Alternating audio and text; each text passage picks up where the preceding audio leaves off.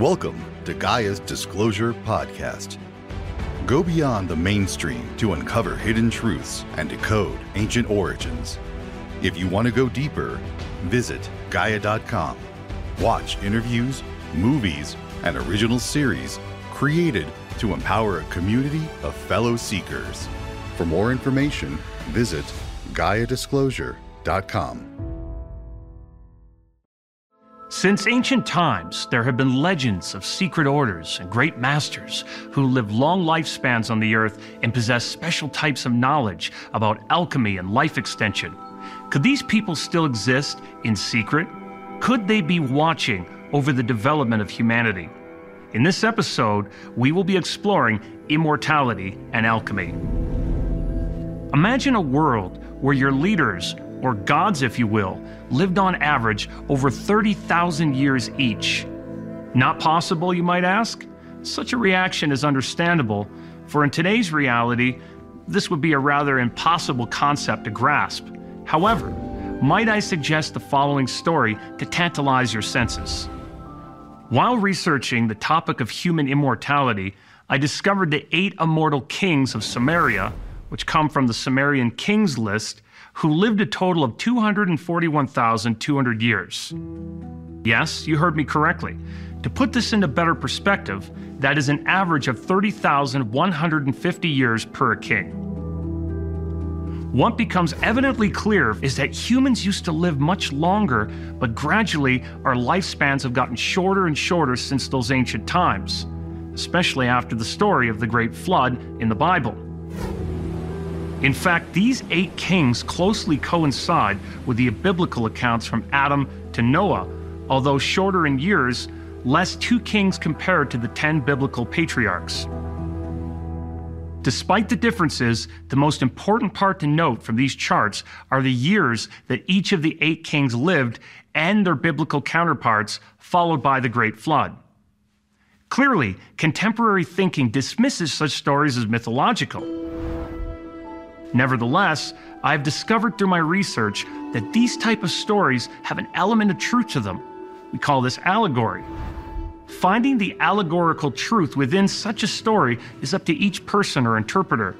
Never dismiss a story, even if it's folklore, because it is well known that such tales always have an element of truth to them. The important part to consider here is that the tale of the eight immortal kings of Sumeria, who lived an average of over thirty thousand years each, is a clear example of our human potential. The question still remains, however, is immortality really possible?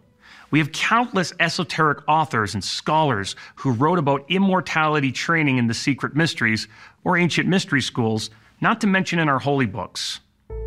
Most interestingly, the Old Testament mentions immortal stories like those of Elijah, Enoch, Melchizedek, and Moses. We are told that Elijah went up by a whirlwind into heaven, and that Enoch was translated so that he should not see death and was taken by God. We are also told that Moses appeared in the Transfiguration with Jesus. We get numerous examples of long lifespans in the first part of the book of Genesis, as Adam lived nine hundred thirty years, Seth lived nine hundred twelve years, Methuselah lived nine hundred sixty-nine years, while Noah lived nine hundred fifty years.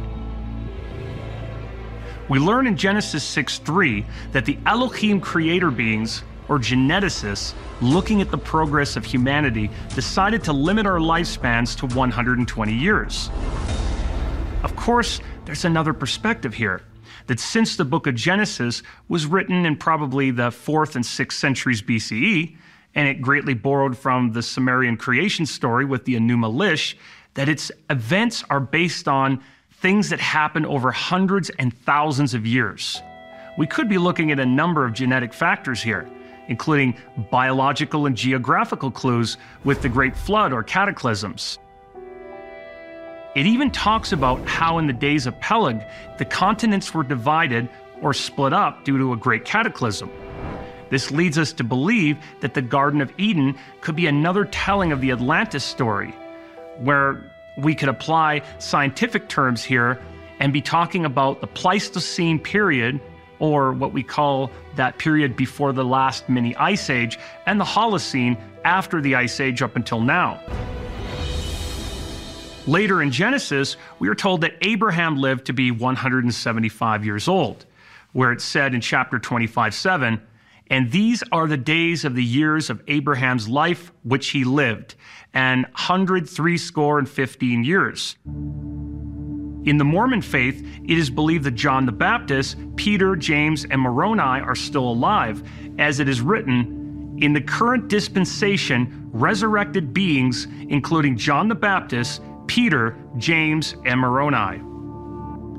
We also learn in Christian theology that Adam and Eve and all their descendants lost their immortality in the Great Fall from the Garden of Eden. Throughout our histories, there are countless stories about legendary immortals, like the Sumerian king Zusardra, who earned immortality after the Great Flood, similar to the story of Noah, who also lived nine hundred fifty years, as well as Markandia, who was an ancient sage and a celebrated devotee of both Shiva and Vishnu, who became an immortal at the age of sixteen. Or how about the Greek legend of Tithonus, or Aurora, who was granted eternal life but not eternal youth? Some might say that this story is based on Greek mythology, but truly, any student of the esoteric sciences must understand that these ancient tales give us important clues about the mysteries. Probably the most famous immortal everyone has heard of is the legendary Count Saint Germain, who was a mysterious Frenchman, an intellectual, philosopher, Mason, and Rosicrucian who traveled around Europe between seventeen ten and eighteen twenty-two. Not only did he go by many names, but was known to frequent places like France, London, Russia, and Persia. We are told he was fluent in several languages, and many who reported seeing him said he was a middle-aged looking handsome man with dark hair and a powdered face, free from wrinkles and dressed in mostly all black. We also know he was a great intellectual and was ambidextrous, being able to write two different manuscripts at once with both hands at the same time and could play multiple musical instruments. He was adorned by kings like Louis the fifteenth and was consulted by scientists and artists of his day. It was also said that he carried with him the famed elixir of life that gave him longevity, and he was well versed in meditation and the teachings of Buddhism and the Hindu faith. From time to time, he would even retreat for extended periods to India and in the Himalayan mountains. Saint Germain was said to be known by many names and traveled in elite circles. One popular idea is that he was the son of Prince Rákóczi of Transylvania, but according to theosophist Francis Udney, Saint Germain was in fact not the son of Prince Rákóczi, as some say, but due to his age, philosophical, and mystical training, he was the one and very same person as the prince himself. Udney also believed that Saint Germain faked his own death and was born Francis Bacon in sixteen twenty-six. He became Francis Rákóczi in seventeen thirty-five and the Comte de Saint Germain in seventeen eighty-four.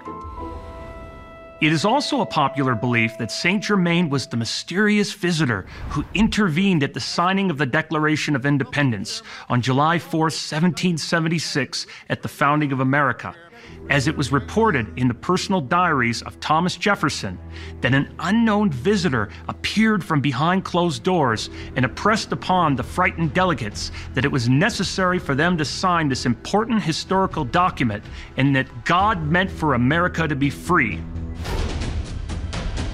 This man was not in the original John Trumbull painting of the signing of the Declaration of Independence. And since Jefferson was featured on the front of the two dollar bill, and this was his story, I've often wondered if this could be a reference to Saint Germain. Saint Germain was known to initiate into the mortal traditions, like Egyptian-based Masonic lodges around Europe. In fact, there are countless hidden organizations which you've probably never heard of. These secret societies are like a pyramid, as it gets very narrow at the top.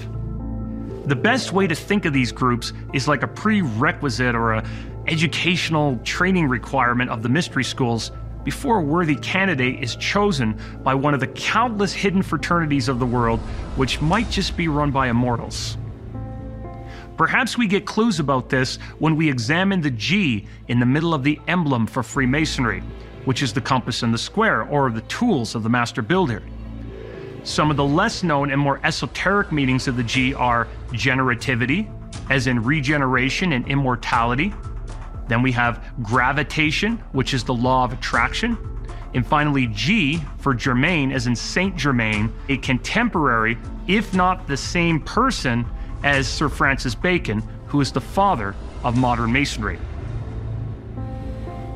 Also, most curiously, in the seventeen hundreds, French Masons passed around a triangular-shaped book belonging to Saint Germain that was written on vellum or parchment paper, and it contained alchemical and esoteric symbols. This book was later acquired by Manly P. Hall for his library from a Sotheby's auction. Its triangular shape is symbolically important to alchemy because its symbol is three times three elements, as symbolized, amongst other things, by the thirty-third degree of Freemasonry. This is also the number of emanations from the root of the divine tree, with our kundalini energies that move up the thirty-three vertebrae of the spine and awaken the spirit fire within, like the phoenix that rises from the ashes. If you look outside the Skull and Bones Club of Yale University, you will find a skull and bones that says three twenty-two underneath it on their door. This is no doubt a reference to immortality, as it says in Genesis three twenty-two, "And the Lord God said, Behold, the man is become as one of us, to know good and evil. And now, lest he put forth his hand, and take also of the tree of life, and eat it, and live forever." We also find the symbolism of the skull and crossbones in Masonry, which represents the death and resurrection of Hiram Abiff, or the widow's son. By reading Masonic authors like Albert Pike, Eliphas Levi, Manly P. Hall, I have come to the conclusion that immortality is not only a possibility, but a reality. Sometimes they're referring to the immortality of the soul and the hereafter, and at other times in their works, we learn that immortals have lived among us for a long time and hidden their identities and even faked their deaths, or had a philosopher's death, as it's called, for fear of persecution. Along the lines of immortality and secret societies, there is a group reputedly called the Great White Lodge, or the Great White Brotherhood. This group of ascended masters spreads spiritual knowledge to worthy humans, who thereby teach others. Countless people have talked to, written about, and been guided by them, including but not limited to Manly P. Hall, Helena Petrovna Blavatsky, Alice Bailey, Guy Ballard, and even Aleister Crowley. Most interestingly, Ballard founded the I Am movement after his meeting with Saint Germain, whose experiences were outlined in his book, Unveiled Mysteries, in nineteen thirty-four. Many people believe that the Great White Lodge is composed of immortals, supernatural beings that have great powers, who maintain an active watch over this world. These ascended masters continue to carry and teach ancient wisdom to only the worthy. Manly P. Hall discussed this immortal fraternity in his special class in Secret Doctrine by saying, "The Great White Brotherhood is composed of initiates from all parts of the earth, and these form the invisible government of the earth. This group is a law-making body deciding with its clear intelligence the needs of humanity and seeking to meet these needs in the most efficient manner. The power of the adepts over the visible and invisible worlds enables them to invoke the forces of nature to the attainment of any particular end. The temple of the Great White Lodge, we are told, stands upon an island of permanent rock in the heart of the Gobi Desert of Mongolia, or Mongolian Tibet." Gaia dot com lets you explore over eight thousand films, documentaries, and original series. There's so much going on in the unseen world. Hidden truth. Why in the media today, they still seem to hold back on these incredible stories? Behind an unknown universe. Where science and spirituality all come together. Gaia dot com. Content you can't find anywhere else. For more information, visit Gaia Disclosure dot com. That last part is especially interesting, as the Gobi Desert is believed to be where the secret entrance to the mythical Shambhala is. We know the German secret societies, like the Vril Society, were obsessed with the idea of an advanced and ancient race of immortals that were survivors of the cataclysms, living in subterranean areas of the earth in a place called Agartha, which Edward Bulwer Lytton wrote about in his eighteen seventy-one book, The Coming Race. But could these immortals possess some sort of ancient Atlantean life extension technology? And could they have actually been missionaries of sorts that seeded all of our ancient religions and traditions on this planet? Manly P. Hall believed that many of our most influential masters and teachers were members of the mystery schools, which were established for the redemption of the human race. He made it abundantly clear that the Great White Lodge is comforted and happy if even one human soul every hundred years can find the door and go in. But where does the Great White Lodge originate from? First of all, its name has nothing to do with the ethnicity of its initiates, but was connected to a very important eighteenth dynasty priestly king of Egypt called Thutmose the third. We know he was the founder of the Great White Brotherhood, which was written about extensively in Alexandria. And much like the stories we hear about Saint Germain and his magical elixir of life, Thutmose the third was known to eat these strange, pyramidal-shaped white cakes, hence the name, the Great White Brotherhood. But let's come back to him in just a moment, and let's look at where this practice originated from. When we go back and examine ancient Egypt, it was never called Egypt. That was from the Greeks, who called it Aegyptos. The true name for Egypt was Kem, or Kemet, which means the black land, and it refers to its dark, mineral-rich soils. Once a year, at the beginning of July, when the star Sirius would appear brightly in the sky, the Nile would flood up at Abydos with a black, mineral-rich material soil that was collected and processed for extraction at the back of the Osirion, which is named after one of the progenitor gods of Egypt named Osiris, who actually was a giant with an elongated head, and he is named after Sirius, like Osiris or Osirius. At the back of Abydos, in the Osirion, where these materials would flood up and be processed from the Nile, the walls are covered in the flower of life patterns, as in everlasting life, perfectly etched onto the walls as if they've been done with a laser. The priest chemists of Egypt would then extract this black material through a secret alchemical procedure and turn it into a white powder of gold, creating these cakes called mufkuts, mana, or as the Greek Septuagint Bible calls it, the bread of the presence. When consumed, this material became bioelectrical, upgrading the body's mental capacity, physical health, and energy fields over time, causing physical regeneration when combined with spiritual practices. When visiting these temples over the years with Egyptologist Muhammad Ibrahim, I would tell him about the mufkuts and the legends of white gold, and he would always dismiss them. Until two thousand nineteen, at the Abydos Temple, we discovered the inscriptions on the walls for the chosen initiates needing to eat these white cakes in order to walk through a false door to the netters, or to the gods and immortals. Muhammad was shocked to discover the truth about what they revealed. These sorts of entrances are not unusual in certain temples, but at this particular place, there are seven holy of holies that say they are stargates outside of these doors, and it has been suggested that this strange substance appears to be the key, or D N A upgrade, if you will, to be able to access them. On the same trip, I was joined by the British lawyer and researcher J P Haig, who is also a gifted clairvoyant. As we walked around Abydos Temple, he happened to be suddenly overwhelmed by a vision of Egyptian priests in long flowing white robes and hats who are cooking up these materials at fiery hot temperatures in a preparation room towards the rear of the complex.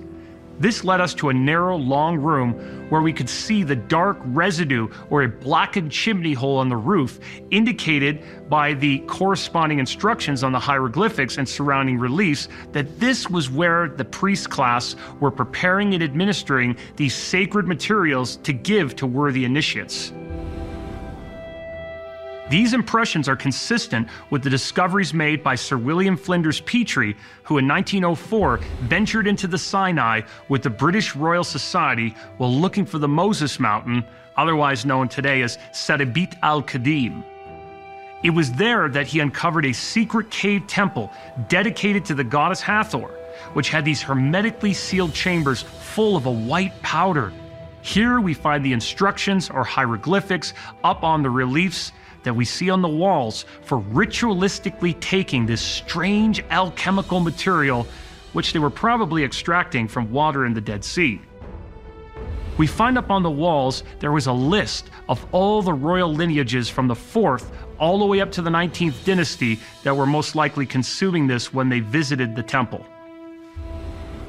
Interestingly enough, when you examine the Moses story in Exodus thirty-two twenty of the Bible that happened at this exact place, we are told that Moses comes down from the mountain after receiving the edicts of the Decalogue, so the Ten Commandments, from the fiery finger of God, and he sees that the Israelites have fashioned a golden calf to worship out of the spoils of Egypt.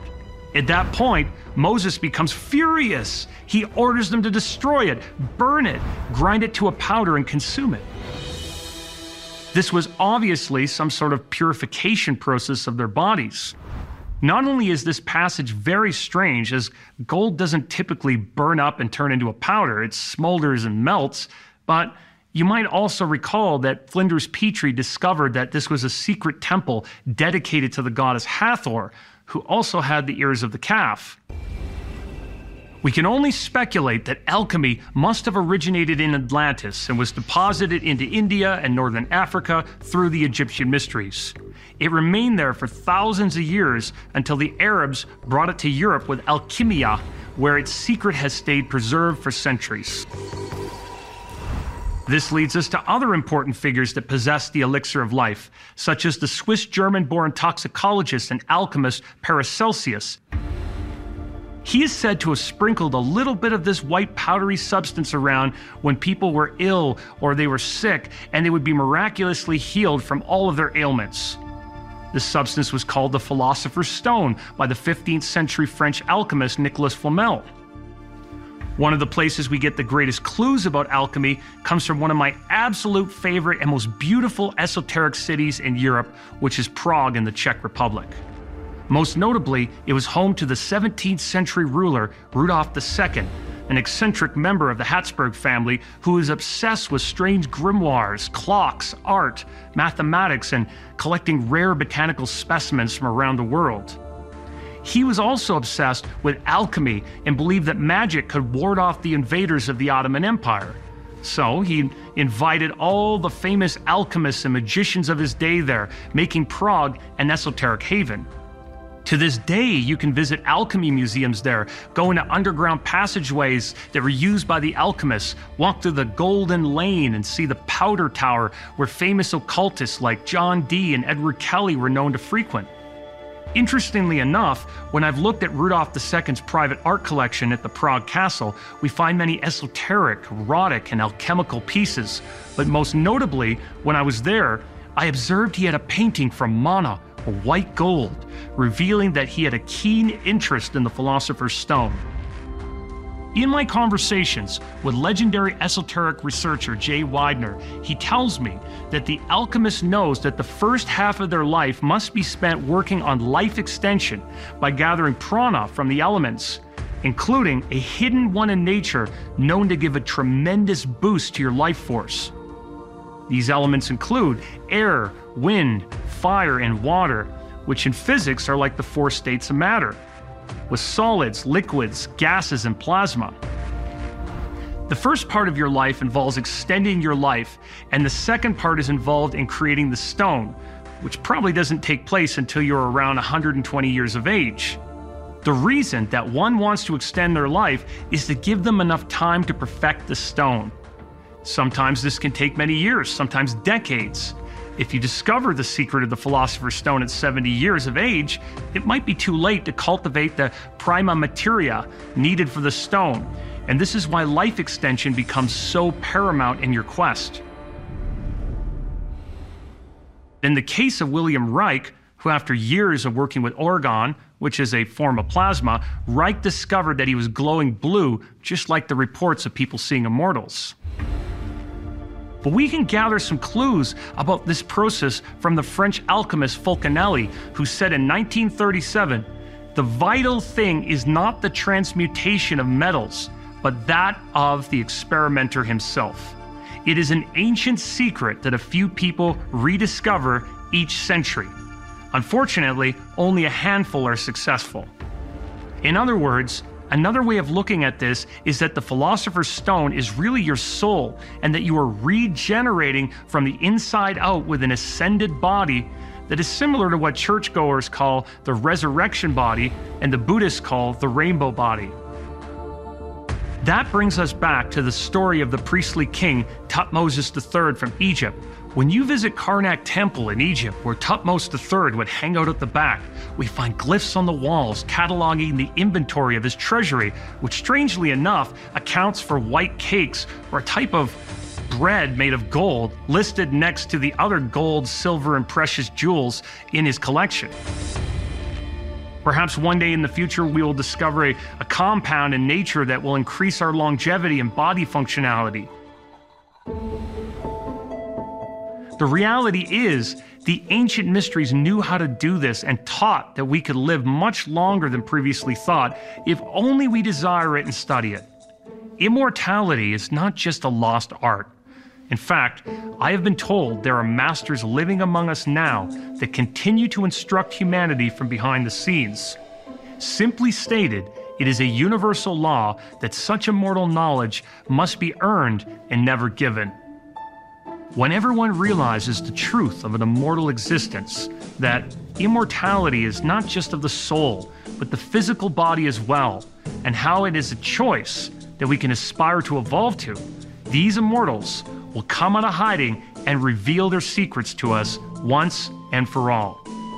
I'm Johnny Enoch, and thanks for watching Mystery Teachings. Thank you for listening to this episode of Gaia's Disclosure Podcast. To learn even more, go to Gaia dot com, where you can watch interviews, movies, and original series. Gaia dot com, content you can't find anywhere else. For more information, visit Gaia Disclosure dot com.